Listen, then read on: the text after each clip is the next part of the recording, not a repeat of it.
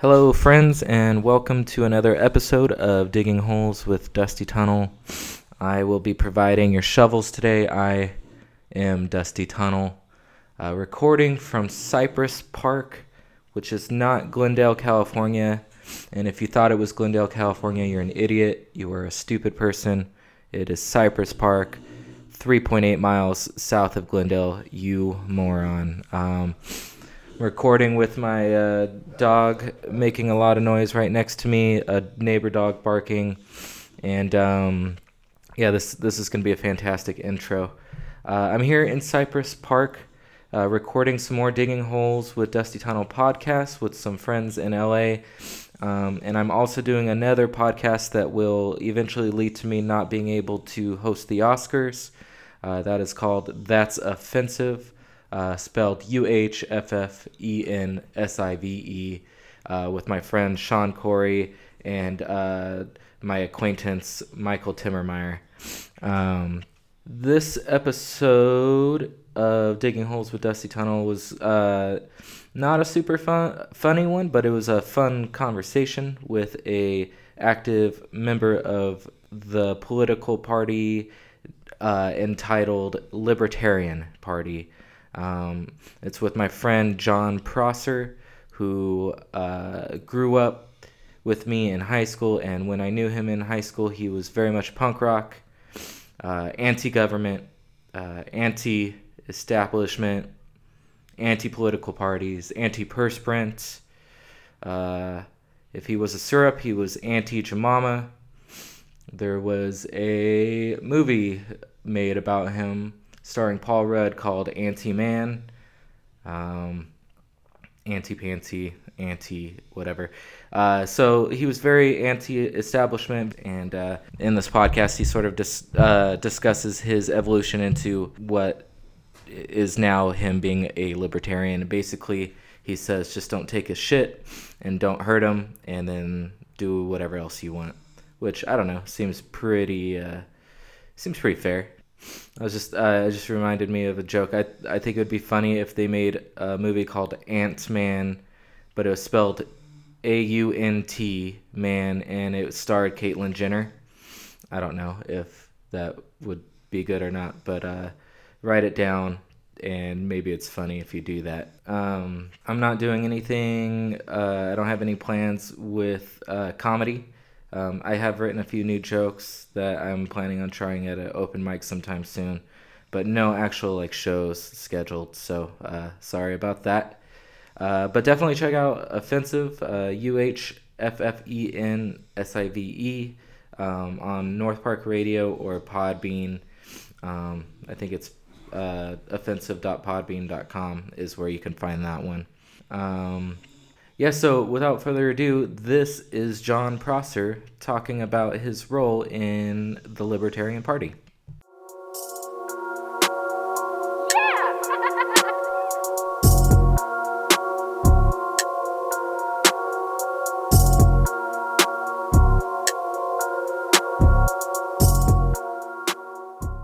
And now we're live. We're recording right now. Cool. It's crazy, right? Yeah. How that goes.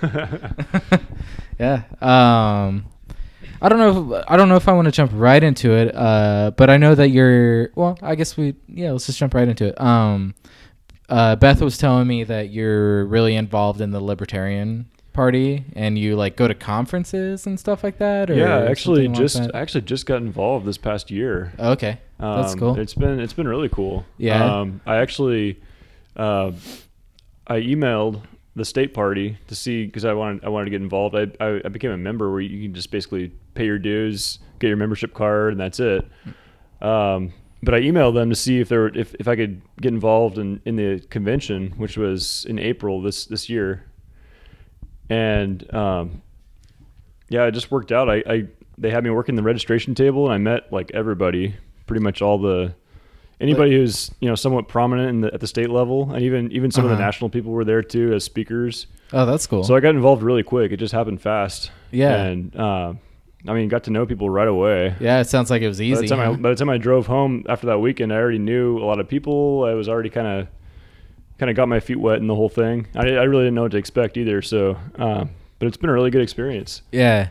What Um, ma- um so historically what uh what have your political views been? Like let's let's say let's just start in high school and then like move on from there. Like have you bounced around left to right a little bit? or- Definitely. yeah. Yeah, and that's actually a really good start because I Mm-hmm. remember um, in high school, uh, you know, it was President Bush and the beginning Yeah. of the war in Iraq. Yeah. That was the first president I voted for and I'm not like saying I'm proud of it necessarily. I just that's the first president I voted for though. Yeah, so- it was the first time we, we could vote. Yeah, and yeah. it was it was kind of fun turning 18 and being a, being able to get involved and have our voice heard and everything. And Mm-hmm. um, so I really wasn't a Republican or a Democrat um, by default at all. I you know I was kind of a rebel in high school, so I didn't necessarily follow whatever whatever I was brought up to to think. Yeah, so this was um so it wasn't necessarily a rebellion on on purpose, but So this was uh the 2000. Well, I'm thinking the first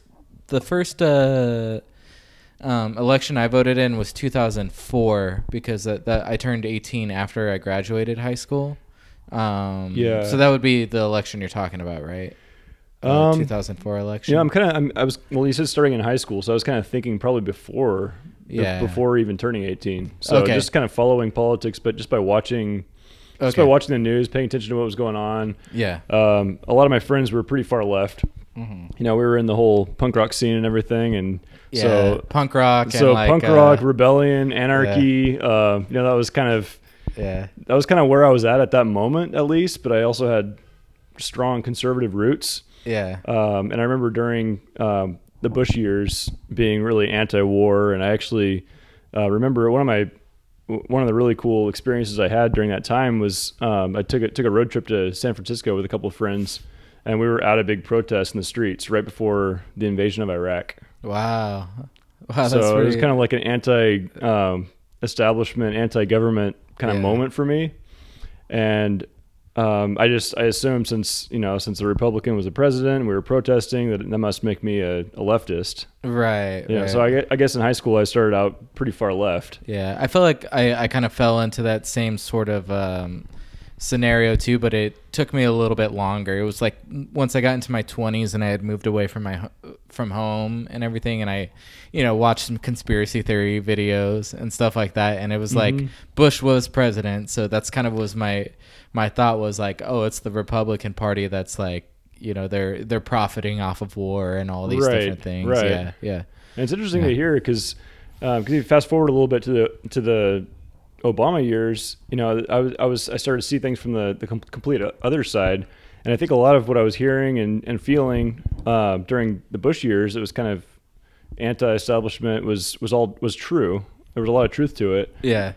and then it happened again when we had the other party. Right, right. Like, it, it was a lot of the same. So it was kind of yeah. like, well, you know, I, I thought I was I thought I was on the left, yeah, until we had a, until we had a pretty far left president, one of the farthest left presidents we've had in a long time. yeah, And then I started siding with the Tea Party and, and that Mhm. whole. I, I didn't really join a movement, but I kind of just was following, just paying attention, just yeah, and learning a lot, and started to see a lot of where the where the right was coming from during Mhm. those years. So I really swung far left, swung far right. but um, like, before uh, I kind of found that I, that it's really not the left or the right that that I'm on. yeah, I, it's more of just it, it's more of my, my beef with right. The, the- like the interesting thing is, you say you you were swinging left and right, but it's really you weren't moving. It's just uh, it's just your perspective. Your perspective was changing, right? Because it's not like your Mhm. views changed necessarily. right and i think my views have evolved a lot and i think that's i think it's important to kind of keep that Mhm. evolution through your whole yeah, adult absolutely. life Um, yeah, yeah. Like uh, Brian Hampel, for instance, I interviewed him yesterday, and uh, when he was in high school, he was um an adamant. He was saying he was adamant about socialism and co- commun communism, like, Mhm. and you know he like references Rage Against the Machine and Che Gu- Guevara. But uh, it's funny. He said that in high school he actually was reading the co- uh, Communist Manifesto Hmm. and getting like super deep into it and then it's like with age is what you know really kind of changed his perspective. Right. Yeah, yeah age and, that's- experience i guess. Yeah. Yeah yeah. yeah. Um which i like i can see it you know like and i like it's it's kind of what makes and, and I, i'm in the same boat as you as like I, like i feel like we really kind of took a pretty similar route because um uh, started out sort of a with like conservative in high school or right out of high school, just because like I knew that's what my family voted and how they felt. And then once I got it like away from home and I started like you know getting into this like kind of conspiracy theory stuff that Mhm. like every 20 year old male like white male gets into or whatever you know Just kind of Uh, inevitable. yeah yeah and then and it was like oh and then you know like you know bush was president at the time and it was like oh so you know the Repu- republicans are just a bunch of war hawks trying to make money and then you know so I, I swang left and i really liked obama although i didn't vote for him i think i voted for ron paul that Hmm. election actually um I would have a lot more points in the Libertarian Party if I said I voted for Ron Paul. In that yeah, election.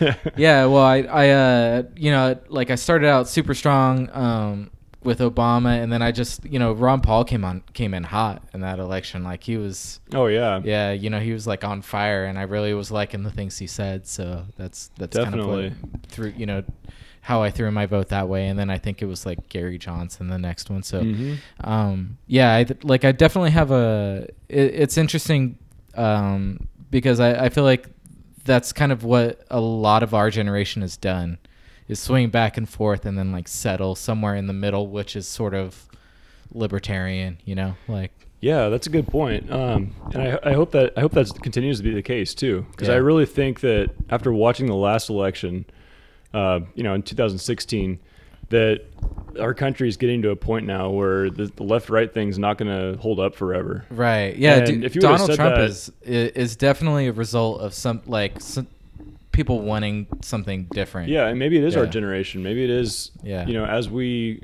have come of age and as we eventually kind of take over, like the boomers did, you know, Mhm. a couple generations ago. Maybe maybe that'll be the result. Maybe maybe the political system will just radically change. yeah do you kind of get the sense that that's kind of where it's going or are you I I've I've been feeling it a little bit, and that, that's kind of why I decided to start getting involved in politics. yeah Uh, you know, before it was just an interest of mine that I just kind of followed from a distance. yeah Besides voting, you know, and reading articles, Yeah, you know, watching quiet majority, as they say. Right, Yeah, exactly. yeah, Um, but I decided I, I just had this this strong feeling that there was a I, I've heard it called the libertarian moment, but to me I see it as a as, a, as an opportunity where uh, you know people were people on the left and the right were really fed up with the system um, and just fed up with the two party duopoly um, during the last election, and it almost came down to Bernie Sanders against Trump, which are two radically um, almost almost seem like polar opposite candidates, but they're not because they were both populists. They were both Right. tapping into the fact that the, the American public is fed up with people like Clinton and Bush, Yeah, yeah. and that they don't want that anymore. Yeah, they're two people that were fighting for the people, or at least that's kind of right. That's the way it was seen. And Yeah, a lot of my yeah. old friends, um, it's it's funny because I I've scrolled through my Facebook feed sometimes and, and, and wondered sometimes how, do I have how do I have all these Marxists on here? right. Yeah. But then I remember where I came from. A lot of my a lot of my old friends are are from rock and roll, and you know Yeah. from the left leaning perspective, they see things, and then they they they see socialism as uh, well. They just see it as more for Like, There's, there's, uh, well, and I don't mean to interrupt you, but I, the the way I kind of see it is they they see like, um, like a there's there's definitely an, a hier- hierarchy, um, it in the system that we currently have, right? And like, uh, like whether it's right or wrong, the way that they're seeing it is that it's it's unfair. And I think that like socialism or Marxism is like a way to balance it, like to bring it, like Right. bring the two ends a little bit closer together, which is which is what it's always been. I mean that Yeah. that the ideas the ideas of Marx have just, they just never die because right.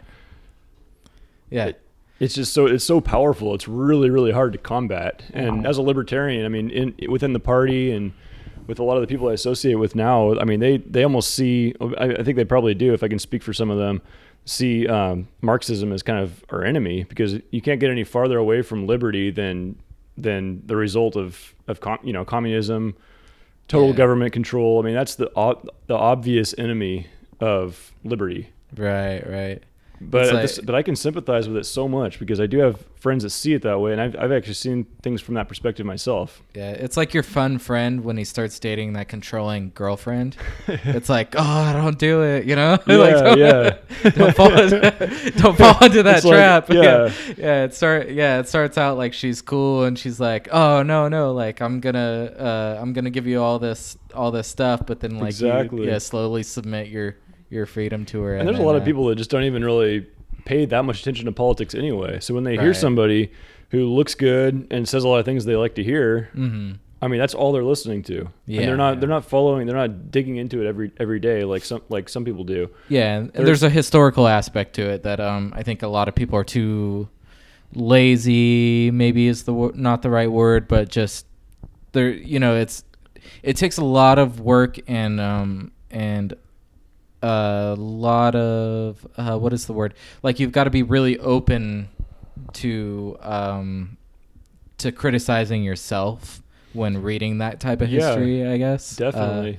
it is is the way to put it and um you know and i but i i also think that's why these like characters like jordan peterson and um ben shapiro and some of these like uh people that you would consider i guess conservative but more of a libertarian voice Mhm. are coming on strong because they're you know they're I, I think they're kind of um, exposing the the faults in in that kind of logic. So, although like so, especially someone like Ben Shapiro is like, you know, he's a little bit rough. Oh, He's- yeah. yeah. He's he's- he's hard he's- to hard to listen to sometimes, but Yeah, but he's just so good at breaking it down into into logic and reason. mhm. Where you just take all the emotions out, and yeah, then you have what's left. Yeah. it's just it's like he's like a he's like a robot Jew, like just just yeah, like like you just throw like Ju- like uh, Orthodox Judaism in, into a robot, and like you've got Ben Shapiro. So yeah, but it, Well, but I can see why he's like he's rough to listen to uh, from the other side. You know, like the the biggest thing with him is that, like I do agree with a lot of things he he says, although um like uh you know I'm I actually I've always from early on in college I've always considered myself left and I don't I haven't really changed a lot of my views. It's just like the political climate has changed so much that like I find myself sort of like you were saying, you know, not like I like I swing that way, but for like some reason I'm I'm finding myself more aligned with the right, although I am like pro choice, pro gay marriage, anti war, you know, like historical liberal views. Um and um and a lot of them are not aligned with somebody like Ben Shapiro, but I love listening to him because he you know, he just throws so much like you were saying logic or or whatever in, into the uh, into the mix and it's like it, it challenges me even it, it, like if he says something that i don't agree with it challenges me to figure out why i like i think the way that i do which is important. yeah, and that's a healthy thing too. Yeah, I think it's yeah. it's awesome that you allow yourself to listen to the other side and Yeah. So, um, so you got uh so you got involved with the Libertarian Party, and it was uh, it was kind of because you were fed up with the left, right, or like you just weren't sure, uh, like what was going on, and it was easy to join. And what are you doing now with it?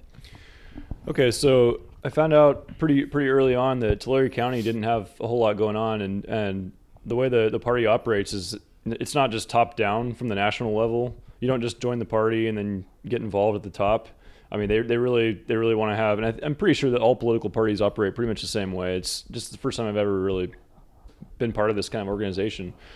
But they but they really operate at the county level. And our county tulare county just didn't really have an affiliate. I mean they apparently they they did at one point and somehow it fell by the wayside. So uh, there was a guy who was interim chair and uh, ano- another um, one of, one of my, my best contacts I have from the party actually lives d- just down the street in Kings County. Oh, that's cool. Uh, and he's actually really involved at the the state and national level, and he chairs different committees and things like that. So, uh, so he brought me on to kind of help organize Tulare County. So Okay. we started up the party. We uh, basically we had to go through the the motions. We had to write a set of bylaws, um, get that approved by the state party. And you We had helped to with vote all on, this. and I helped with all that stuff. Oh, so it's a lot of just yeah, Yeah. it was some organiz- organizational stuff. Yeah. I mean, that's a Um, that's some good experience though. right? Yeah, yeah. and it was it, it, it was all it all worked out in good timing for me because I, I was able to kind of take a lot of what I've learned in my professional life over the last just couple of years and kind of put that into practice. You know, because I'm I'm part of a management team uh, at the company I work for, and so I get to see uh, you know reporting, finances, uh, strategic management, marketing, diff- pretty much every aspect of things. And then when we do our there, there's a lot of regulatory paperwork that I deal with. So I, I was able to put a lot of those skills into, um, you know, start to our, our county affiliate and be able to make some of that happen. So, Cool. so we did officially affiliate. Um, there's not a whole lot to brag about as far as any stuff going on in the valley yet that I've really been part of, but I have been um, just going to different different conferences and events. And Yeah. there was a there was a training conference recently for uh, all of Northern California and the the party chairs. You know the. The, it was a leader a leadership summit really Okay. so Do you uh do you get a sense um that the party or movement is growing on a bigger level um even though it's not maybe you don't see it so much locally but like like just on a bigger level It, it feel like definitely it's- is. It's pretty widespread, and it's been. It's actually the fastest growing political party.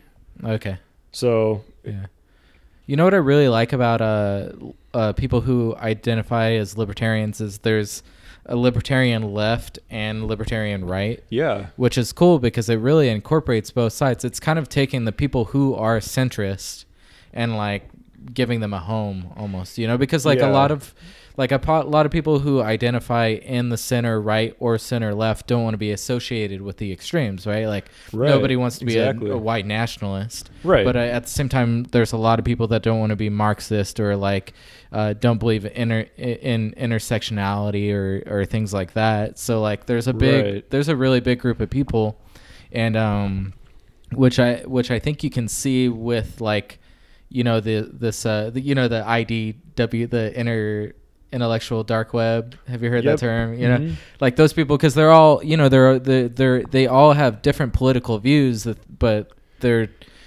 they're center enough to have enough in common to like yeah, and they can yeah. agree on like ninety percent of the topics. It's so Yeah. interesting to listen like- to these guys talk to each other because I was watching a um, there was a there was a four hour um, kind of more or less a debate between Jordan Peterson and Sam Harris. Oh yeah, So you know you got an atheist and a, and a believer. yeah, yeah. um, and they weren't even arguing for the Right. most part. They, they, they, I mean, you would think they, they have worldviews that are completely opposite, but when it comes down to the, the everyday beliefs on most practical issues, they, Yeah. they see things pretty much the same way. They're so uh, when you just really break it down into logic and reason, you can be a libertarian and you can be right leaning, you can be left leaning, you can be socially conservative, Mhm. meaning that you know you have high st- standards for for moral and ethical issues, like Yeah. like a lot of what you would maybe associate with the Republicans and the right. yeah, be religious, But be I, atheist. but then you yeah. could be you can be anything. I mean, you can. Yeah. like what it comes down to i guess basically is just um limited government and then it's just like uh what that actually means to you know like like even when you say live limited government there's still like an amount of government government like that uh can be discussed so Right. right Exactly. so and then and then at the same and then you know like um religion like um there's the like believers or not believers but they uh, everybody can kind of agree on like at least the government part of it and then uh i think the the biggest uniting thing right now is the is speech oh yeah. I, that's like the the uniter right now. Um, uh, it, especially when you look at like when you can bring somebody um like uh Ben Shapiro on his um podcast or show or whatever had Sam Harris on, and and like that's how that happens is like is they're they're united through um the idea of freedom of speech. Like, exactly. they do And not that's, agree that's on really anything. something that's just been lacking. That- that's something Yeah. that's that's been that's been Yeah. challenged, and Yeah. and it used to be the left that was that was fighting for freedom of speech. It used to be the left that weird, was yeah. kind of pushing, you know, pushing to be able to say more on the radio and show more on TV, and it was the the right that was pushing back against that, saying Mhm. that you're you're destroying family values, you're destroying, uh, you're you're throwing away ethics and, and all Yeah. this stuff. But it was the right that was pushing back, and they were wanting the government to kind of step in and kind of be the the moral police for everybody. Right. But if you look at it from a libertarian perspective, you can be as good of a person as you want to be. No, the government's not going to stop you from being a good person. You're right. and right. a limited government is not going to keep you from being a good person either. Yeah, that should it- be on you. if, And if anything, like uh, forced morality kind of creates immorality. I think It does. I mean, you can see so many examples. I think I think just understanding history is so important because I mean, American history only goes back 250 years, but a lot has happened here. And then if you go back even further than that, the original, you know, uh, people, you know, the founding fathers, which basically their views now are called what, what's called classic liberal. Right. I mean, right. they were liberals of their time. They were they wanted religious freedom. A majority of, of the people in America in the colonies at the time were Christians. So there's a really strong, really really strong Christian roots in America. Mm-hmm. But to say that the country was founded on Christianity is still wrong because these were liberals that believed that if you impose religious beliefs on the people, you have all kinds of problems, which they saw coming from England, where the Church of England ran everything. You know, Yeah, almost yeah. every society before that had a religious dominating force. And you can oppress other people with that. You can oppress your own people. You can use it to manipul- manipulate your own people. And the classical liberals didn't want anything to do with any of that. So, so religious freedom, I think, is one of the most important things we have in America. Yeah. And I think that works for the left and the right. It works for religious people. It works for of any religion, and it works for completely non-religious and atheists too. Because Yeah. How do you uh how do you feel uh about religion and the role that it plays in um in our culture society? wow, Yeah. Uh, that's yeah, a I have a I have a play uh, I have a th- uh, an area we're gonna or a, a direction that we're gonna take it. I yeah, just yeah. just want to start out with that. Yeah, I I know it's kind of a There's, there's a uh, lot of ways to dig a hole, right? yeah yeah absolutely So- yeah. I just want to make you sound like an asshole right now. Yeah, yeah. That's what I'm trying to get at. I mean, yeah. I, I figure if we're gonna dig holes, we can do it pretty quick with Yeah, politics dig- and Hey, religion. digging holes with Dusty Tunnel is the name of the podcast. Yeah, there you go. No, I mean, uh, yeah, I would, I would say that people, you know, we're 23 minutes in. I would say that people have a pretty good sense that you um, are are uh, freedom based, and and so like whatever your opinions can be separate from from uh, your re- religious opinions can be separate from your political opinions. I think. yeah, Um, yeah. So, but I yeah, I'm just curious uh, about what what you think. Um, just because uh, there's been a couple some discussions that I've heard, uh, um, mainly uh, uh, you know in, in these podcasts that I was talking about, like the IDW and uh, and things, Mhm. and um, so I just was curious. Yeah, because you've got like Steven Pinker, who's a, who's an atheist, but he's Mhm. a very open-minded, very smart guy who's not going to just bash Christians just because they believe something that he doesn't believe in. right. Um, Sam Harris, I think, I think he's he, he s- sometimes seems to like bashing, but it's not really bashing. It's not. It's it's not like the it's um, criticizing. I think is yeah, a, is a good yeah. word for it. Yeah. yeah. I mean, it's, it's really not bashing in the same way that like Richard Dawkins would have done. You know, where, where he comes off Right, as right. abrasive and just kind Yeah. of It's uh, anti anti Christian. You don't have to be. You can be an atheist and not be anti Christian. Right, right. I think that uh, Sam Harris kind of he phrases it really well in uh, in when when he says like there was that famous like uh, Ben Affleck con- uh, um, conflict on the Bill Maher show, and and like I think the the way he phrased it is you can criticize bad ideas. Um, which you know isn't necessarily criticizing an entire religion, but Right. you can criticize bad ideas within a religion. Yeah, yeah, Um, so uh, you know, like Sam Harris is pretty. Yeah, I think he's pretty. It's uh sometimes uh, he's another guy that and, and everybody's, you know, everybody's got their thing. Like it, you would be hard pressed to listen to somebody and agree with absolutely every single thing that they they say. And like Sam Harris is another one for me where sometimes he says stuff and I'm like, eh, I don't know. Like he's way smarter than I am, but I he just hasn't convinced me, I guess. But, Mhm. but uh, yeah. Do you think that um, That's just- such a good such a good question, and it's so it, it is so relevant and so deep because really that that that uh that debate I was listening to between he and Jordan Peterson that that was their main argument was that Sam Harris kind of seems to believe that religion has done more harm than good yeah, in- on society, and Jordan Peterson was kind of arguing that religion does so much good because people having something to believe in pushes them toward a more moral lifestyle. Sam Harris was trying to basically uh, basically carve out his his case that that you don't have to have a religious background to have a, a, a moral guidance.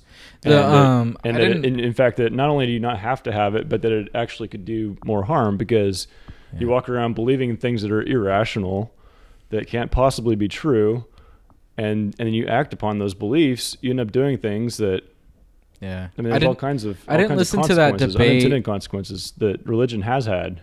Right, right. I didn't listen to that debate, but um, kind of what I've gathered from it, from what I've heard, is uh, they were sort of debating the Enlightenment, right? Like um, the idea of um, where people get the rules of like don't murder, don't steal, things like that, right? Is that kind of what the debate was yeah, about? a little bit. Yeah, Yeah. So because that so goes back guess, to the Ten Commandments, and or some of it does. Right. And- yes. So whether or not it's like human nature or did it come from the idea Yeah. of like religion? Exactly. Yeah, that's a, Because that's a Sam crazy. Harris's uh, point was that it's it's human nature. Like you know, it's not right to kill people. You know, Mhm. it's not right to steal and rape and murder. Yeah. Everybody knows that. Yeah. I mean, anybody. If you ask anybody, it doesn't matter who they are. What do you not want to happen to you? Well, you don't want people to break into your house. You don't want people to steal your stuff. You don't want people to hurt you.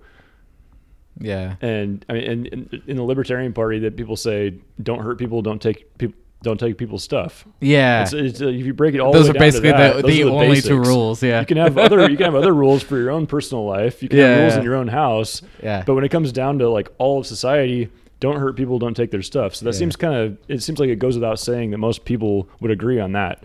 Yeah. Um, And I and I think that's probably true. But then again, there are other societies where you know, like like tribal societies where it's actually a virtue to to kill. right. Right. And they saw it in a completely different way. It wasn't it wasn't like naturally inborn into them. almost, or or- maybe it was just that they had some really twisted ideas that were taught to them when they were young and they believed those all their life. yeah. So it's a little hard to tell if it's if it's natural, Mhm. if those, if that morality is naturally born into us or not. And I don't think I mean some of these things can these these can go on forever because I can listen to both sides of that and see a lot of good points. Right. So yeah. I, I'm back to your question. I mean, did does uh, what what effect does religion have on society? Is it good? Is it bad? Um, I th- I think that the church does more good things. I, I think the the presence of the church is still an important part of American life. yeah. Um, but I don't. But I'm not going to go so far to as some some of the conservatives on the right where they think that's that's all there is, and anybody who's not part of that is doing it wrong. Right. Well, I mean, I guess that's kind of what makes you, like we were talking about earlier. You know, that's what makes you libertarian is you're more center, so you're not gonna identify with somebody who's like extreme in that manner. But uh, I guess the reason why I asked you is uh, I heard an interesting um, discussion, and I can't tell you who it was from or what podcast I was listening to or what thing I was listening to, but um, the idea is that uh, more and more in our country, people are turning away from li- religion. Like there are more and more atheists or agnostics, and uh, that's creating a hole in um, people's lives, and they're filling it with um, ideologies like uh, Hmm. political ide- ideologies, and that's why you see like a lot of this. Uh, Marxism and things like this, Like uh, it's something to believe in, right right? right, and, and they believe in it like a religion Yeah. like it's it's absolute truth and they're not gonna listen to somebody else uh, criticize it you know um, which uh, i don't know i kind of find it to be pretty accurate uh, just based on uh, observation you know uh, i don't Yeah. think there's any like data or anything on it but it just seems seems like it's uh it's true yeah That, that makes so much sense, and I think it, it applies to all of all of po- politics in general. Mhm. Whether it's the the right left spectrum, the Republicans versus Democrats, Right, or whether right, it's yeah. libertarianism or Marxism on, on the extremes, um, I think that's totally true. I mean, yeah, that's a really healthy way to look at it, actually, because uh, you know, I like I I guess I was coming at it uh, even just asking you the question as like uh, criticizing one specific group, but you're right. Like I I feel like I'm right, you know, like I feel like my beliefs are right, and um, I'm trying to be as open minded as I can and trying to Mhm. grow and everything. So I guess uh, that's the whole point of me even doing this podcast is talking to people and like challenging things and like that's a that's a good perspective is like maybe the way I'm looking at things is a little bit too aggressive or a little too uh like um religious, I guess. So, yeah, that's interesting. Do you feel do you feel that way about yourself or Uh, what do you or mean? feel do you feel like uh you feel like you're pretty open to like changing Yeah, I, Yeah. I do. And actually, actually, before I before I joined the Libertarian Party, um, I was really hesitant for a long time to even call myself anything with a label. I, I didn't want to be. I, I, I didn't want to call myself a Republican or a Democrat or even a Libertarian, even though I had explored a lot of Libertarian ideas. Basically, knew what they believed and sided with with the Libertarian um, philosophy on a lot of issues. Um, I didn't want to. I didn't want to have to wear that label to where I felt like like I was married to it, where I had to Yeah. um, take the the libertarian stance on everything, or like Yeah. take the the right wing stance on everything, or the left wing stance. And I think so many people do that, and it's always it, it's something I didn't want to do. Yeah. And uh, feels so tribal like yeah. it does. Yeah. It, yeah, like the whole I I mean, especially when you're a libertarian and your your whole uh I ideology is based on freedom. It's like the freedom to Right. be able to change ideas. Yeah, you and to just it, it's it's it's really it's really freeing to to not be on one side or the other because then you can actually listen to the news, you can watch what's going on, you can hear the issues, you can hear different people debate, and you can listen to both, and and you can form opinions Mhm. without having your your just without being swayed by what you hear so much. And that's that's I think that's kind of the beauty of being independent, being a free thinker. yeah. And so to join a party kind of felt like maybe that was going against that, or maybe I was going to lose some of that.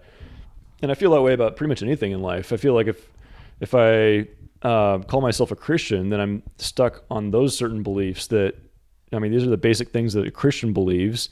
I either don't believe that, and so I'm not really one of them, or or I adhere to that, and then I don't let myself stray from that.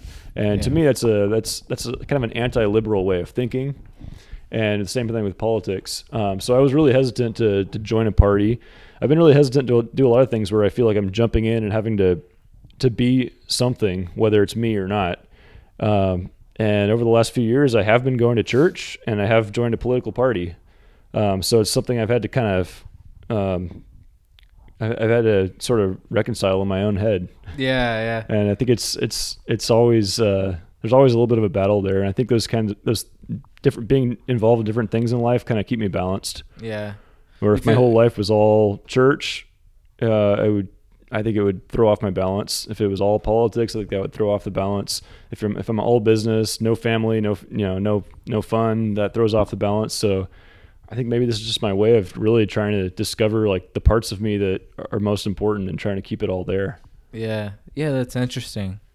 It's interesting, especially when you like. Um, sometimes you hear these stories about people who get, who are like in a really bad situation. and They get involved in like religion, like, um, you know, specifically like a, uh Christianity or like Catholicism or something, and they like change their life, and then that's what they're all about, and that's what keeps them straight.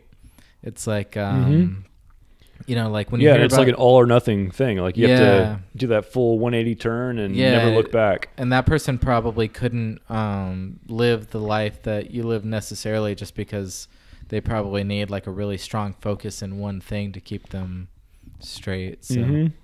Yeah, but you're uh, so you were hesitant to join the Libertarian Party, but you're are you happy with it so far? I know you just you said you just joined this year, right? Yeah, yeah. So it's still new, and it's still. I, but I've, I've learned a ton about how how politics actually works from the inside, which is which is great. Uh, being able to be involved in something, I think, is better than not being involved. Especially, it gives you definitely gives you more of a voice and it gives you more of a right to to talk too, rather than Yeah. just. I, I you, you wouldn't believe how many your friends. Oh yeah, when you I mean, drink. seriously, I mean, I mean, there's a there's a your time friends. and place for that. I've, Yeah, I've, yeah. I've actually maybe maybe being involved with a political group is something that was kind of lacking in my life because I, I used to just be hanging out with any group and start talking about politics, whether Yeah. anybody wanted to or not. yeah, yeah, Now, if I'm hanging out with libertarians, uh, we can have a conversation. We're all on the same page. yeah, yeah. I don't have to I don't have to start that up. It's already there. you know? Yeah. So I have I have that outlet now. Yeah. I, I have a lot of You don't have to wait till you're like four beers in and like yeah, and then just start ranting, and then and then people you know don't know if they should start arguing with me or just kind of let me talk or right, right. I don't know. Um, Well, you're like you're not off-putting at all. So like the, when you start saying things, it's not. It's you know there are people that are really abrasive. oh, and some people Yeah. some people love that, and there's and there's there's that in the Libertarian Party just like anywhere else. Yeah, I've But I- uh, yeah, some I've of those people are, are I would even say like Ben Shapiro is kind of like that because I I kind of group him in with the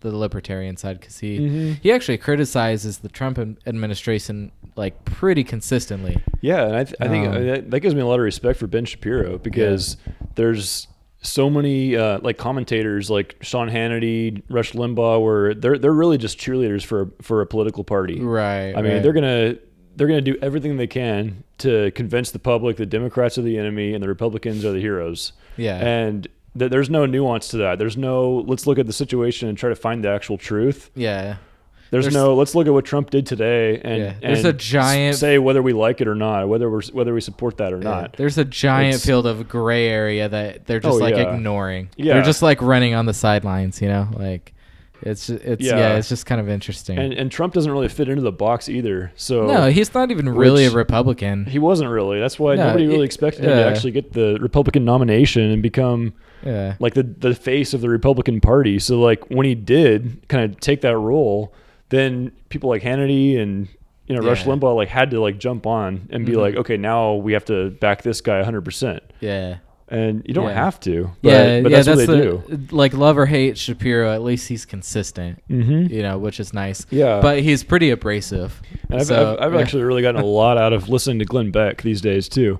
I know Uh, some people yeah, I just remember really him when he was on Fox, and he, he's actually he's actually changed a lot. He's he's really He started his own like uh company, right? Like Yeah. news company and stuff. yeah he runs his own uh, media company, so he's completely independent from the left right thing. Okay. He doesn't really he's and maybe he's maybe he's kind of like me. I can relate to him a lot because he he doesn't he never calls himself a libertarian, but he's had libertarian guests on on his show that are you know candidates running for office. Um, and basically, his views are are they're, they're so much in line with mine. Yeah. It's So- it's uh it's actually pretty interesting because it's hard to argue like, all right, just get government out of my life and let me live the way I want to live. You know, like the this to me that seems like such a silly thing to argue. You know, It does. like like for some reason it turns into alt right or like racist or Mhm. something, but it's like like it, if you're just letting people live their lives, like it like logically it just seem, seems to me like things are going to work themselves out it shouldn't way. be as controversial as it really is. Yeah, right? yeah. I mean, it, it seems that's. I think that's part of that opportunity I saw too. When you know, seeing seeing kind of the the growing uh, animosity of the of the of the public against the the establishment, the status quo, but also seeing just the opportunity that there are a lot of people that think the way the way you're just saying. Mhm. You know, Yeah. they're, they're somewhere in between, or they or they really just want to be able to live their life and not have the government involved at all. Like, why is that? Why why does the government have to take your side? If you're if you're a church, if you're a Christian, why do you need the government to protect you all the time? right Or if you're a businessman, same thing. Why why can't you just run your business, live Yeah. your life? the only thing that should be protected is like like you were saying like uh life and like or you know like just or not just life but like uh physical harm Right, your own safety, life, or yeah. and, And then, I would like, put fraud in there too. right, Like I think when it comes to business, I think I think there should be protection against fraud. yeah yeah So I'm not saying Well, yeah, take that- away all regulations to where people can just rip people off all the time because Right, that's obviously it- not a good thing. But fraud is kind of like you were saying, like th- you, you know, it's, a- it's right. theft. Yeah, you know? like when you have all these shady yeah. companies that are you know Mhm. telemarketers calling and You're stealing people's money. basically yeah, Yeah. they're just finding ways to creative ways to steal money. So yeah, which is uh, which can be an argument for a lot of government programs too. You know, like, like you could you Mm-hmm. Can make a, an argument that the, the our own government is doing that. You know, taxation is theft is kind of the I guess the idea behind that, but. right, Um, right. Yeah, which is like uh more and more becoming a frustrating thing for me, you know, like when I uh the older you get and you start seeing like the money taken out of your paycheck, like your money being taken out and then you start trying to look like find where it's going. You're like, where, how is that helping me, my community, um, Mhm. my country? Like, where where is that going? And it's there's so much of it taken, and you really see the like very little benefits out of it. You know? Yeah, it's true. Yeah. I mean, just just look at the the public sector compared to the private sector. Mm-hmm. I mean, like like NASA used to be used to be like dominating the space industry. They used to be some they had the smartest people working for them, and they were so good at what they did. But that Right. was like 50 years ago now. yeah. I mean, what they did, like flying to the moon, was amazing in the 1960s Yeah. when they barely even had computers. Right. But but nothing's happened since then. Right. And they haven't really done anything since. It's Right. like so you like compare that to to what uh, you know like Elon Musk's companies do. Yeah. I mean, it was it's so much more. You, you they they innovate so much more. They have to manage money better. Um, I mean, just everything everything happens in the with innovators in the private sector. Yeah, the paycheck's only coming if you deliver. Where Right, in in, right. in the government, it's like it, the paycheck's coming regardless. Exactly. Yeah. So Yep. the the incentive's gone. Yeah. Sounds Um, like a like a post office reference right there. oh, hundred percent. Yeah, dude. that was that's yeah. another thing I was thinking of. Yeah, like post office or like Soon DMV. you- like, do you want the DMV like handing out prescription drugs? You know, like that's just like that's a scary thought to It me. is. It really is. As soon as you have the government run an entire industry, yeah. you just get you get people that are um, they, they don't have to do a good job. Right. They're just they're just there, You're gonna have people get paid. carrying clipboards, making tons of money. and they don't have to be efficient. yeah. They don't have to be innovative. They can keep doing they can they can keep doing things with you Yeah. know fax machines and Yeah, we're starting to rant a little bit, but you know, I think people get the get the idea. I think a little bit. Um, yeah, that's cool. So, uh, so what are your? Do you have uh, plans on um, like expanding your libertarian prowess, or uh, I don't know if that's the right word, but are you uh, are are you planning on like moving up in the party to the to the point where you think you're going to run for something, or you You know, I don't, I don't really have any any ambitions to run for office. Yeah. So a lot of people join a political party because that's kind of their their stepping stone, kind of their Mhm. launch point. Um, I really don't have any. I've never really considered running for anything. I mean, Yeah. even like state assembly or anything like that. It just doesn't really appeal to me. Um, I mean, I wouldn't rule it out, but it's not really an ambition of mine. I I I, think being involved in that kind of the whole movement as a whole, you know, getting involved at the political level with the party is is part of that. Uh, but I'm really more interested in like cultural movements. yeah. So, uh, so to me, being involved in the party is like a way to help spread kind of the message and, and grow the, the whole movement. Yeah, I think that's so pretty important even, right even now. bigger than the Libertarian Party, which is actually still really small, growing fast, but still really small. Um, there's a larger liberty movement that's got a lot of the, the intellectual dark web, some of the best minds, Mhm. um, and you know some amazing um people putting out some some podcasts and books and having some really really deep intellectual discussions. I think that's being being part of all of that too, not just at the political level. I think is is kind of where my interest is. yeah, Uh, but yeah, I mean, as far as the state party goes, I, I was able to meet everybody quickly. Um I, I got the county the, the county affiliate started at least, so we can start to do some some outreach and maybe some community activities, which which would be good. yeah, Kind of a good way to just keep the, the message out there and, and keep meeting people and things like that. Um, but yeah, I mean, as far as running uh, for anything, it would probably just be at the organizational level, okay. It's leadership in the party. start somewhere. Yeah, The fire will start, and then you'll just Uh, just just recently, they asked they asked actually asked me to to join the the California uh, Libertarian Party's historical preservation committee. So at the the national level, they have that. It's a way to kind of just keep keep all the records and the history of the party intact, so that when when you know the when people move on and new people come in, you don't have to reinvent things over and over again uh, okay. and just kind of to, to retain kind of what it what the the message is too and where it came Yeah. from how it's evolved so i'm i'm going to be working with um some really highly qualified people at the state level to do some of that How old is the Libertarian Party? uh, about 40 years Really? Ni- 1970 i want to say it was 1972 Okay, when they first organized that's interesting. So that's when people first probably started to see like the ridiculousness of the left and right. Maybe. yeah Yeah. It's um. Yeah, I feel I feel like uh, what you were talking about. Well, like the libertarian movement and the idea that it in, includes left and right, and then the um, you know the discussions, these like deep discussions by intellectuals that are being had is really important because um, sometimes I look at what's happening uh, with, especially like the freedom of speech battle. Um, you know, like it's. I don't have anything against um, like liberals or anything. Like I said, I kind of consider myself a classic liberal. Like I've been Mhm. liberal for a while. Uh, but when you kind of start seeing these like Marxist kind of ideas pop up, it's kind of scary, really. It really is, and it's Yeah. really gotten crazy over the last couple of years too, which is maybe what's kind of launched me more into this as well.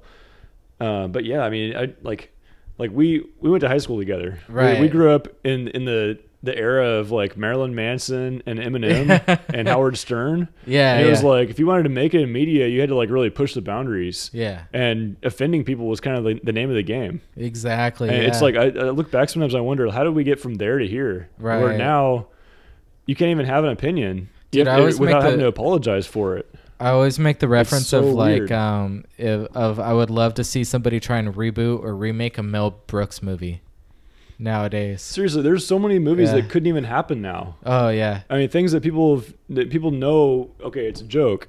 right. You can't even, but you can't say that now because you do, and you got to apologize for it. yeah, and, and the I, the I think it, I interesting think it is dangerous. I really do. I, it's been bothering me a lot. Yeah, the interesting thing about it too is like a lot of in a lot of these instances, like if you were to like consider a Mel Brooks movie, right, where like like Blazing Saddles, where they use Mhm. you know the N word like consistently through the movie, but like they're mocking the use of it, like you oh know, yeah, it's yeah. almost like a like it's it you're you're like making fun of the type of person that would use it in a racist way. right. So you're you're actually like you're kind of battling for the peop like the people who are Who are against using that kind of language? right, yeah. Because So I mean, it, it- pretty much everything that comes out of Hollywood comes from the left. So at the Mhm. time, yeah, they were they were like combating with an, in an artistic and comedic way. They're kind of combating what they saw wrong with the world around right, them. yeah, yeah. It's And in uh, that time, things were more extreme in some ways than than now. You know, Yeah. we, we oh, it was long way worse. Like, Dude, yeah, there's never been um I like and I I 100% believe this. There's never been a better time or place in history than the the United States now. There it's it you, no matter how bad people think that they have it, like go back 20, 30, 40 years and like whatever minority group or oppressed group that you think you're a part of, it was way worse then. So and I'm not true. saying that we're perfect now. Like there's there's things wrong now, but like to try and and play it out like we're horrible and we're not making progress is silly. Like that's a silly thought. it But, is. I know. And and actually, it's coming from two white males, obviously, but but honestly, like I this even just like looking at the way like my uh my family acts and thinks, like just you know, like I live in a bubble and I know I do, but go back in the 1960s and get sprayed with a water hose, like being a minority, you know, like that. Things are different now. way different. Yeah. And we've and we've only been around to see the last couple few decades, really. Mm-hmm. But just in our in our lifetime, I mean, we can see the changes, even just, just since we were in high school, which really doesn't feel like that long ago. But we Right, look and it's like, Yeah. I mean, you remember the kind of gay jokes that were thrown all over the place, Dude, I used to 20 call years people. ago. I used to call people a fag on the regular. Right, and Now, sometimes it was like, joking, now just sometimes saying it was that on endearing, my sometimes it was to be mean. I mean, all Yeah. the bullies at school talk Uh-huh. that way all the time. Yeah, If you want to, you want to say something rude to somebody, say something mean to somebody, you call them a fag. yeah. Now nobody even does that. No, it's, It's like totally unacceptable everywhere. I feel uncomfortable saying it in the context that I said it on my own podcast. Like, you, you know what I mean? Like, it's just, it's not like, yeah. I mean, I yeah. It, it, it really is We've we've lived to see that, that that go from being so normal to so taboo, right. and and then just so you just rewind and, back a little bit before and rightfully, us, and rightfully so, because like back when we were in, you know, going to high school, like especially living in a in a conservative town, like gay people definitely did not have a good life here in No. Visalia. That like if you were gay, you were you were not treated right, and I'm not saying that you're treated hundred percent right today. Like it, you know, it's and it sucks that you even have to kind of like defend yourself in in saying something like this. Mhm. But like we've definitely made progress. Is oh, all, huge! Is, is yeah, all I'm huge amount of progress. Yeah, yeah. and the same could be can be applied to to women, and and the Mhm. way women are treated. I mean, you just listen listen to music from. I mean, I listen to a lot of classic rock, and I mean even stuff from the late '80s, hmm which you know I wasn't. I mean, I wasn't young in the late '80s. I'm not. I'm not from that era, but still, it's not that long ago. I mean, that was we we were born at least. I mean, it was that was in our lifetimes. But I mean, they were just the, the way they the way they like talked about women and the way they talked about getting women and all these things were just so. I mean, you you, you hear that now and it's like Yeah. you I guess- notice it so much. I guess the problem is like you can't acknowledge these things right now without people assuming that like you think that things are perfect for everybody. Mm. Like I don't think that things are perfect Right. for everybody, and I think that there's still like a ways to go. But uh, it, it's just like interesting that you can't even acknowledge that we've made progress because that makes you like privileged or uh, Mhm. racist or whatever. It's like no, I'm not saying that. Like I like I know that like racism still exists and sexism sexism still exists yeah. and that like there are things that we can definitely fix and still progress on. But to, I think so too. But to pretend that like that we're like uh, some horrible oppressive country is like super silly. I think. But by the way, some people talk though. It almost sounds like like they believe that we've gone backwards. right? yeah, that's like the thing look that bothers me. Like you have to Yeah. find, you have to look pretty hard to find these like white nationalist, you know, neo-Nazi groups. Because I mean, I Mhm. don't know any. I don't Yeah, I don't know none any either. And Yeah. we live in a fairly conservative part of California. I mean, it's still California. I've never confirmed it, but I don't know the. I don't know these people. I've never I- confirmed it, but I've heard that uh, at one point the Grand Wizard of the KKK lived in Visalia. Did you ever I hear that something rumor? like that? Yeah, yeah, yeah. yeah. Yeah, so like it The- should be Visalia pretty racist had a here. big KKK presence. Yeah. It- oh, here? Yeah, Visalia. Visalia definitely had a. a Oh, a I Klan did. presence, I but it was even a. know, I mean, yeah, so some of that history did, um, like, like uh, I think the effects can still be seen. yeah, Because I remember um, when I used to see like like local basketball games, the the team from Hanford was always mostly black. right. And the ones yeah. from Visalia weren't. yeah. And I kind of wonder, I wonder why that is. I mean, they're just down the street from us. Even Yeah. Tulare, you know, they've uh, it's it's Tulare, you can see the demographic yeah, all the surrounding. Yeah. And uh, I I guess because the Klan was pretty big in Visalia, so the black Oh. people would stay away. oh, that's interesting. And so that, that, that history, I mean, it's you got to go pretty far back to Yeah. to be in that time. But at the same time, it's you know that, that the effects are so long that you know families and where they grow up and yeah. generations later are still feeling the effects of that. Yeah.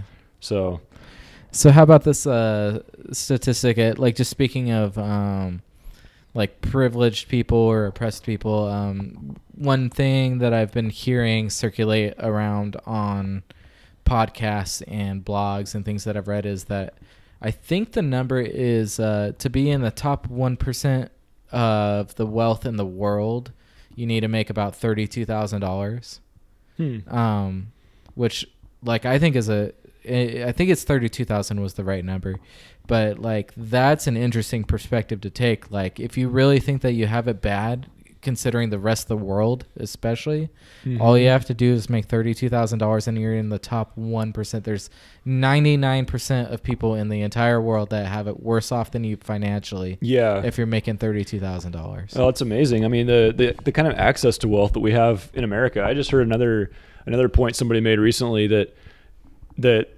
the the lower like I, I guess the I don't know if impoverished is the right word, but people on the lower end of the the income spec- spectrum in America are better off as far as access to wealth goes than King George was when America started. Really? Yeah. Well, that'd I mean, be an think about it. He interesting didn't have, thing to, he didn't have like- air conditioning. Oh, I mean- yeah, that's true, right? Yeah. Huh. I mean, there's still a lot of houses um, that Like just have plumbing. swamp coolers and not Yeah. really a good central AC. Yeah. But I mean, things like that. It's like, I mean, everybody, people who make less than thirty-two thousand dollars a year have iPhones. They have they have Yeah. internet. They have access to so much technology. yeah. Um, We're really, really. I mean, it's hard to hard to pay your bills. Hard to hard to make things work. Yeah. Um, you know, you got to work hard for what you have, but you still have way more than than King George had Yeah. in the 1700s. Yeah, I, I guess that's interesting about perspective, and it's kind of it would be hard for somebody like me to um, really appreciate it because like, you know, obviously I grew up in like an awesome house, and like I have a good job now, and like I do well, so it's really hard for me to understand what it's like to have less than what I have, Mm. but um, and I can definitely acknowledge that, uh, but just like you know anybody can kind of try and put themselves in the mindset of some like you know somebody who like say lives in a hut some somewhere in like uh, South Africa or something with uh, like no TV, no air conditioning, literally a hut.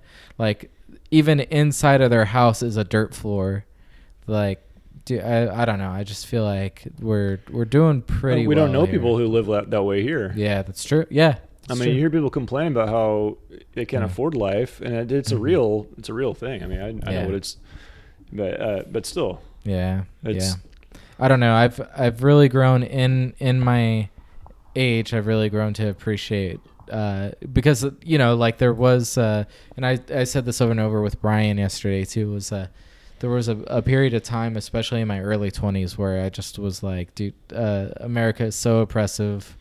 Where the like we're you know it's the devil. Yep. We're, we oppress other countries and it's and you know and some of that is is probably a little bit true we're like we're a little bit of a bully i think um, we police way too much things like that which are all i think pretty libertarian views um, mm-hmm.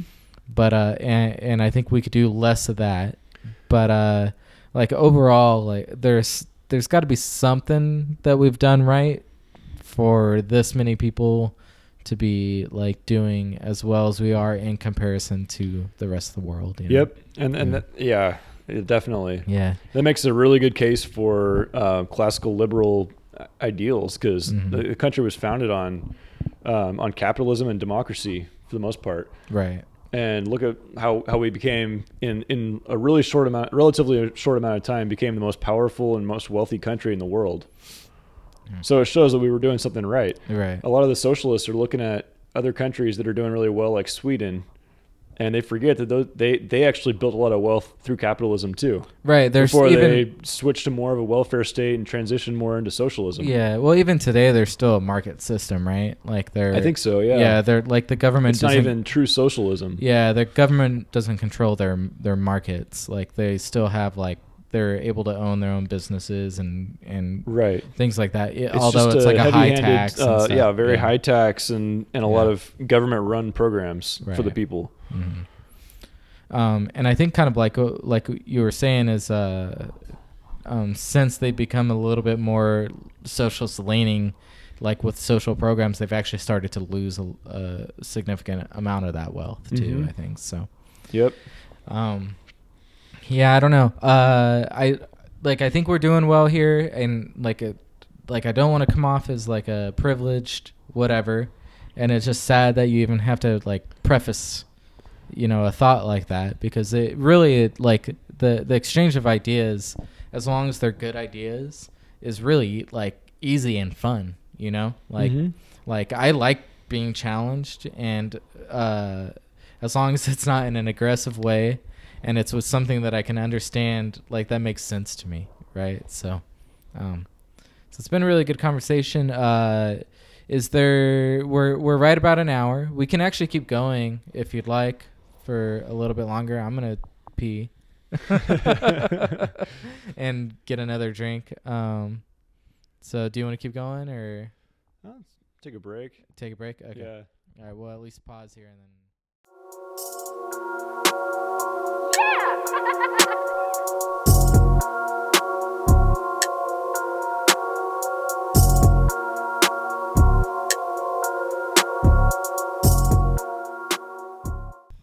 And that was it. That was episode 12 of Digging Holes with Dusty Tunnel.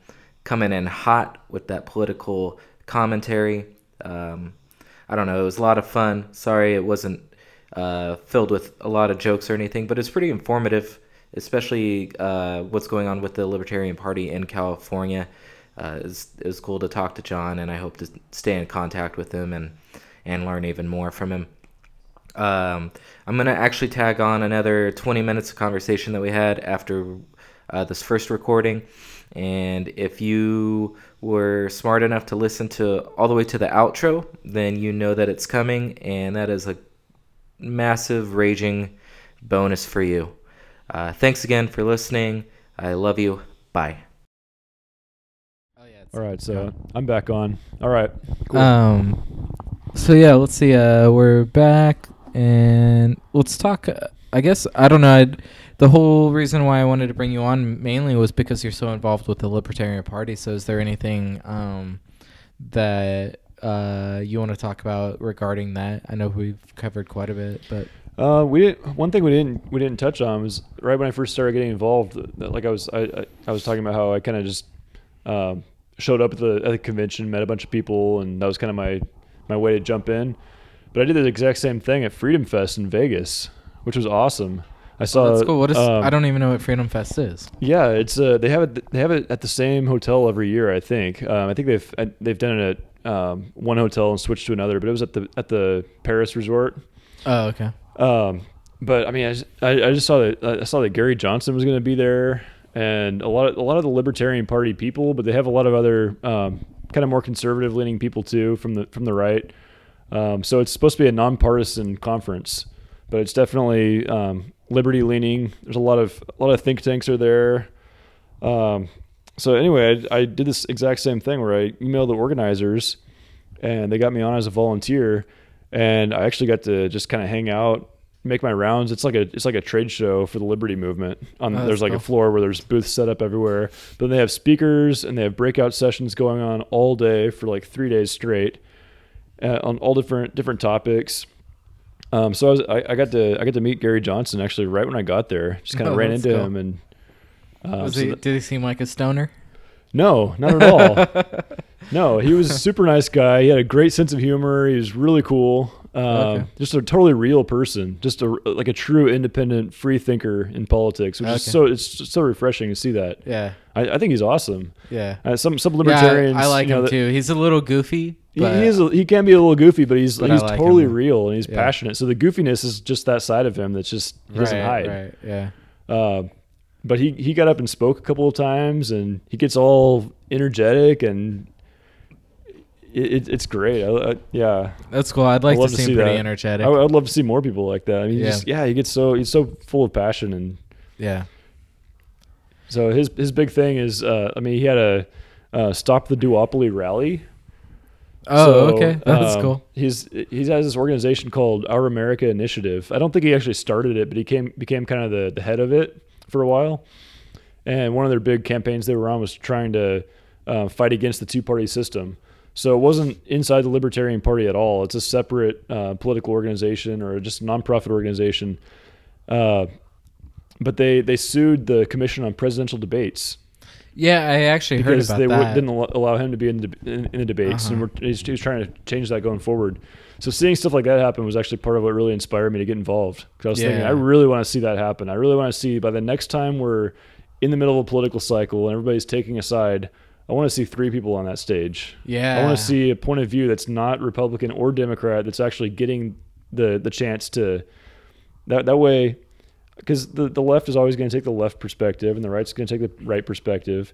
Yeah, it's like, I do to you hear even need somebody to get up there the and say, yeah. yeah, we should stop spending so much and we should stop fighting wars. hmm Yeah. I want, I want somebody up there to say, Taking a left and right, like, like kind of cherry picking the the correct or not correct. yeah, just- looking for the right answer Yeah, on, yeah, on yeah. every issue rather than taking one side or the other. Yeah. And it- it'd be awesome if they would have let him. Yeah. You almost don't even need to watch political debates anymore because you just like know what they're gonna say. Yeah. Like, yeah. It's just who's better at it than, than the other.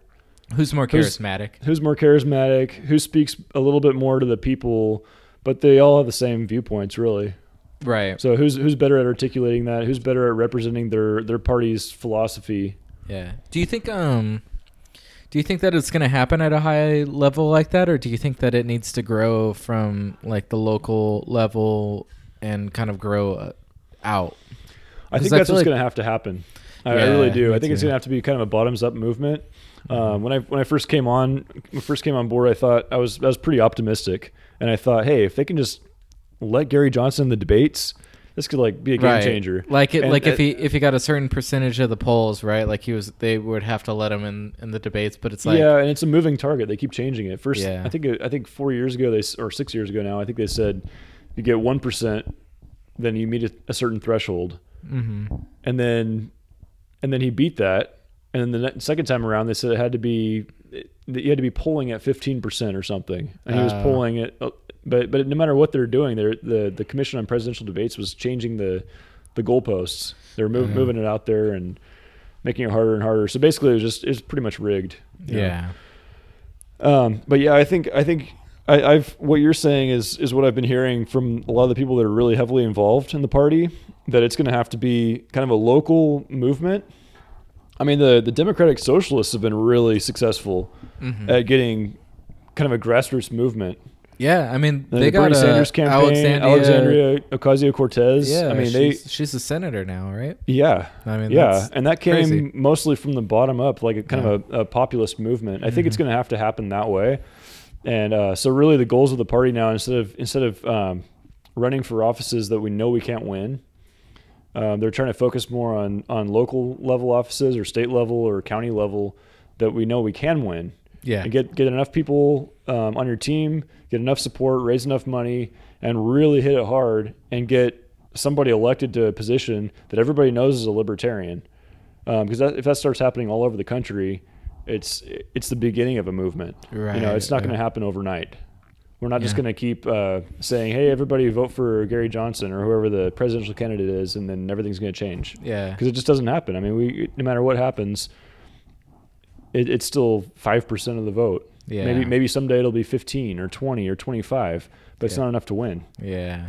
Um, I um I was uh, visiting a friend in Sacramento uh, a couple months ago, and um, you know before the uh, the elections that just happened. So um, yeah, whenever that was. But uh, I was at a beer festival, and there was this guy uh, roaming around, and uh, I don't remember what office or like what uh what he was running for, but um, it was like a committee type thing mhm. and his committee consisted of a um, he was a Democrat. Uh, they got a Republican and an Independent. It was like a three party committee, Oh, okay. and and they were all running together on this committee. And I Oh, was wow. I thought that was actually pretty cool. Um, That's really cool. You know, and I feel like that's very libertarian esque. yeah, uh, definitely. Yeah. Uh, and I was like, I don't live in Sacramento, but I would vote for you if I if I lived here. Just just uh, even even if it was solely just based on that, you know. Like Yeah. Like three different people with uh, different points of views uh, trying to form a committee. Uh, that's kind of cool. Yeah, unity is is one of the biggest things that any that a movement needs. Yeah. Um, not just having people that think exactly the same as you, but but um, uh, but unity of different thought that can Yeah. come together on some of the most important issues instead of having to fight all the time. That hey, we see this this whatever thing differently. Yeah.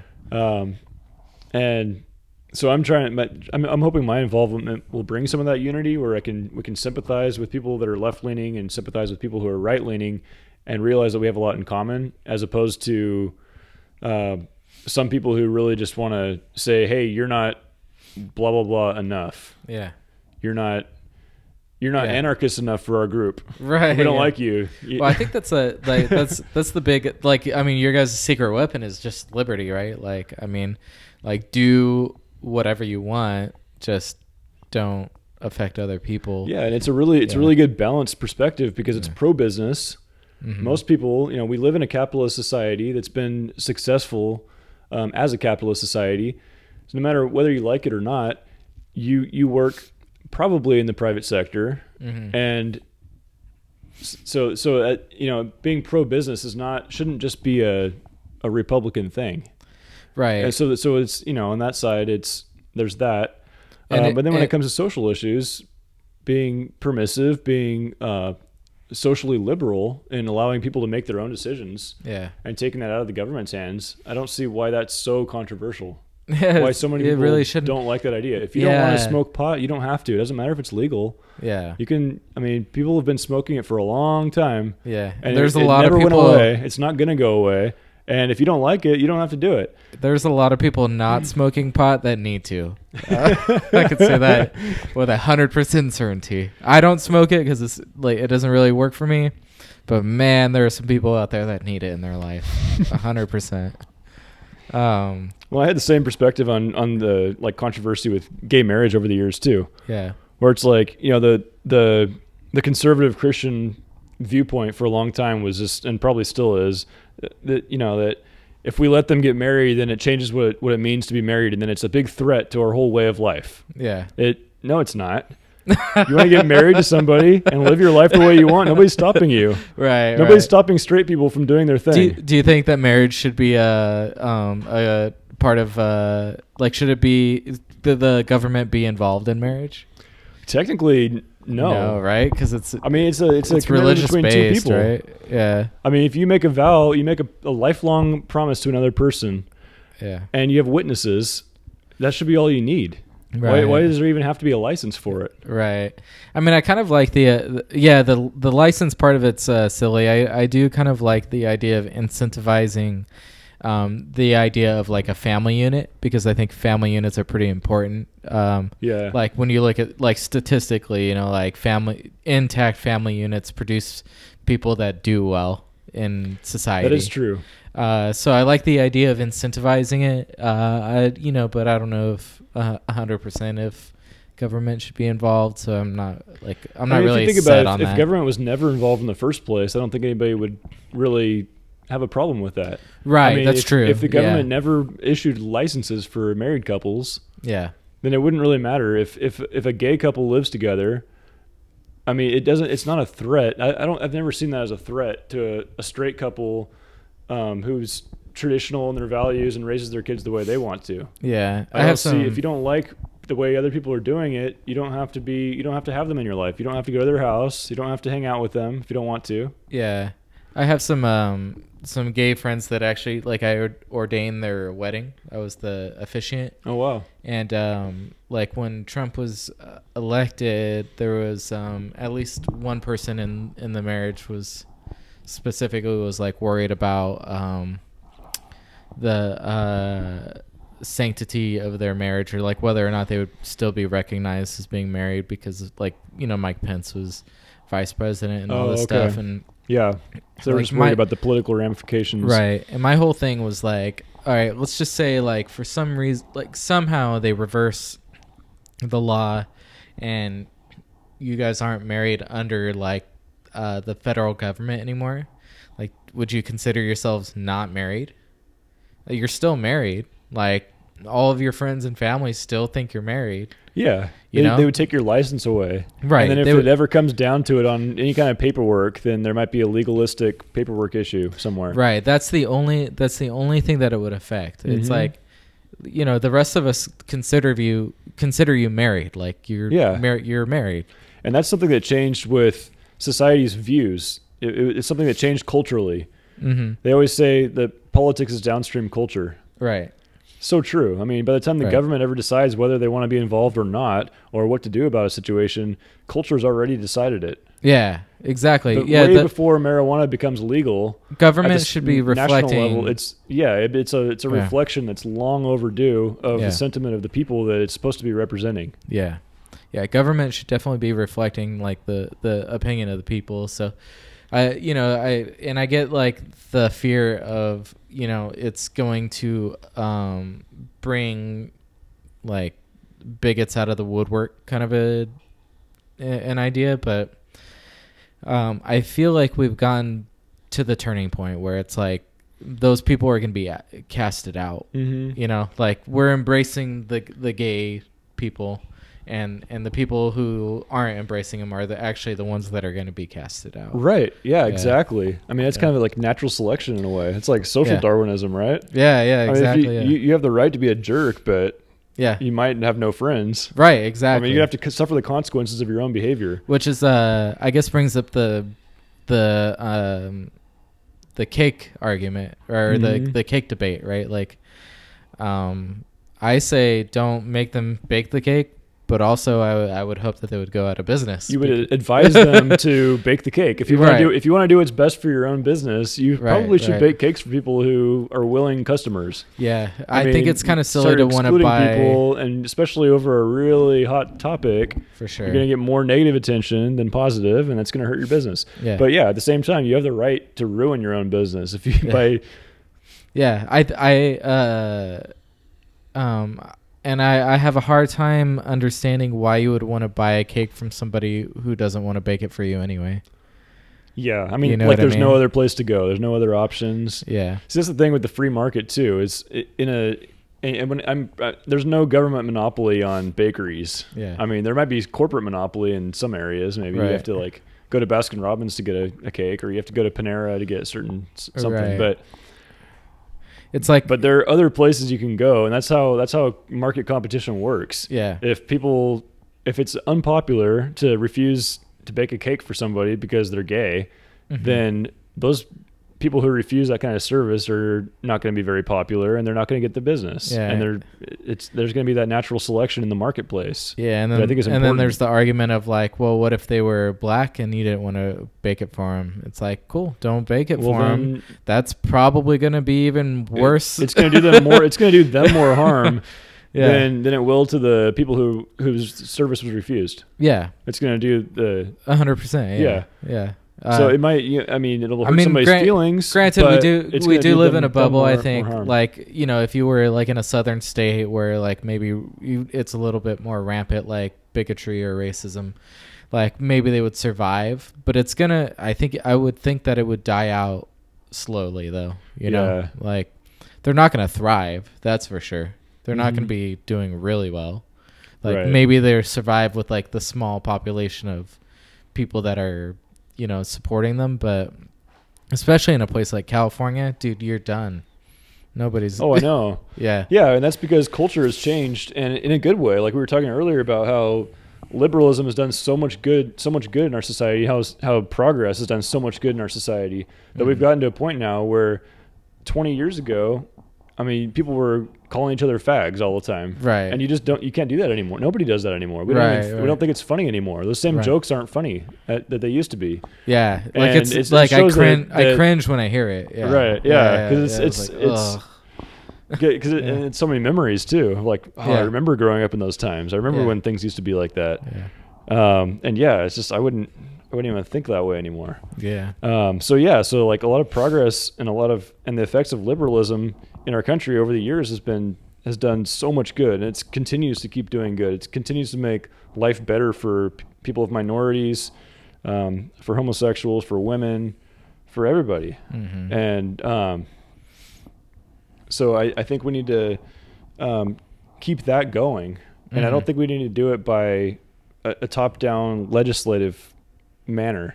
You know, like when the civil rights movement happened, that was a different time period, very different time period. And I think people that were that were supporting the civil rights movement wanted government to step in and say, "Hey, you need to push the needle on this cultural change."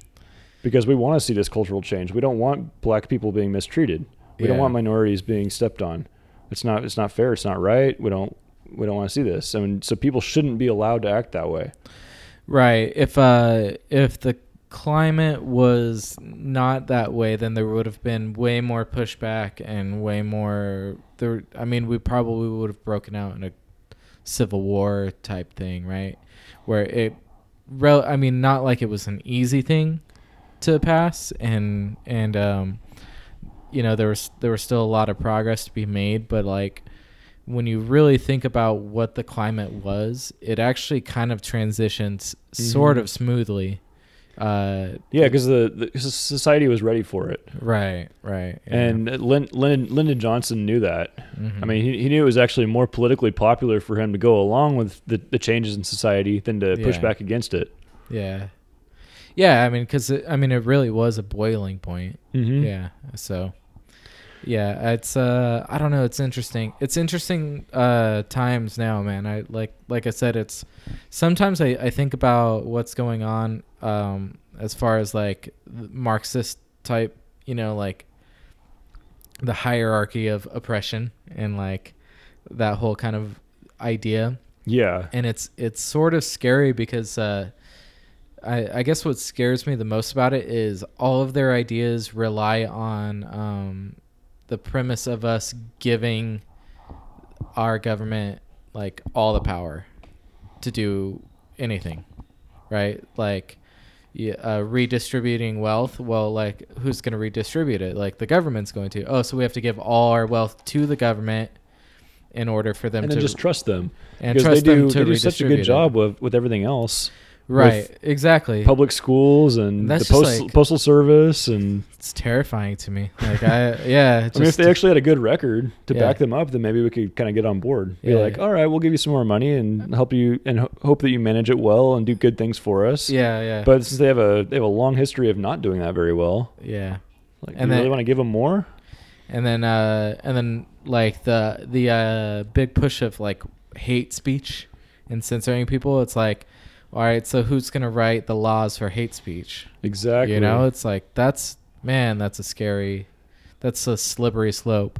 I don't think anyone, any person should ever be called a racial slur or like feel like feel like they're being oppressed or anything like that. But do you like uh, do do you want the uh, DMV writing your uh, hate speech laws? You know, like it's Nope. like I mean, you see enough laws being passed that you you see the ridiculous in them all. Especially when you when you if you work in an industry too, and you see the regulatory rules being passed. I mean, I work I work for a fertilizer company, and they laugh all the time when they see like state regulations on what you have to label a certain way and why. And they're like, I mean, these are like chemists that I work with, like experts in their field that really know their stuff. And all the all the growers, all the all the suppliers that, that that buy and sell and use this stuff knows what it's for and why, and the government doesn't. But they're the ones making the rules. right. So they're the ones telling you you have to put this label on it, and it's like that doesn't make any sense when we have this other chemical over here that can blow up. Right. You know, it's like it just doesn't make sense. yeah, yeah. So yeah, so who has the right to decide what's what's mean? Who has the right to decide what's what's okay to say and what's not? I mean, if you start taking that away from some people and not others, yeah. you're really just artificially manipulating the marketplace of ideas and of thought. Yeah. Creating a, a social bubble. Yep. Huh. Never really thought about it like that, but I guess you kind of are if you do that. And and you know, market manipulation in the economy never turns out well. No. So why would it in the social economy either? Yeah. It's uh I don't know. It's interesting, a little bit scary, but it is uh um it's cool to to talk to somebody like you who's joining the like a movement um you know like a libertarian movement. Like i said it's it's uh what i like about the libertarian movement is that it's filled with people left and right you know like that's um and it's it's kind of a it seems to be a group of people coming together at least um with uh uh like uniting around ideas of like freedom which is Mhm. good you know Which really is not. It's not even. People people say the Libertarian Party like it's some new thing or it's some fringe thing or it's like way out. It's that one percent that voted voted for Gary Johnson or whatever. yeah But it, these ideas go all the way back to the beginning of American history. Yeah. So to hear conservatives, Republicans saying, you know, we're American. I mean, some of their ideas that they hold on to are newer ideas than the libertarian ideas. right well I they mean, don't they say The like isn't classical it liberals like Thomas Jefferson. I mean, these are not new ideas. right right It's we need to go back to some of those ideas because they're, they're some of what made us successful in the first place. during um big elections isn't it there isn't there only about like 35% or something of people in the country that actually vote Yeah, I looked at the Tulare County results, and, it was it was really small. It was like, I think it was like thirty. Like I think it was something like uh, thirty percent of Tulare County was registered to vote, and Oh. out of the registered voters, thirty percent of them voted. so it's really so you small multiply that, amount. and it comes out to something like ten percent of Tulare Yeah. County decided. so you like wonder if uh, the reason why people don't vote or at least part of the reason why they don't vote is because they don't feel like they have a good option so maybe something like a like a third party option would be um, appealing to them interesting. I think that's a good note to end on. We've got another 25 minutes. So we're we got an hour 25 and i usually edit it down to about an hour so. Cool, cool. All right. Awesome. cool. Thanks uh thanks for talking to me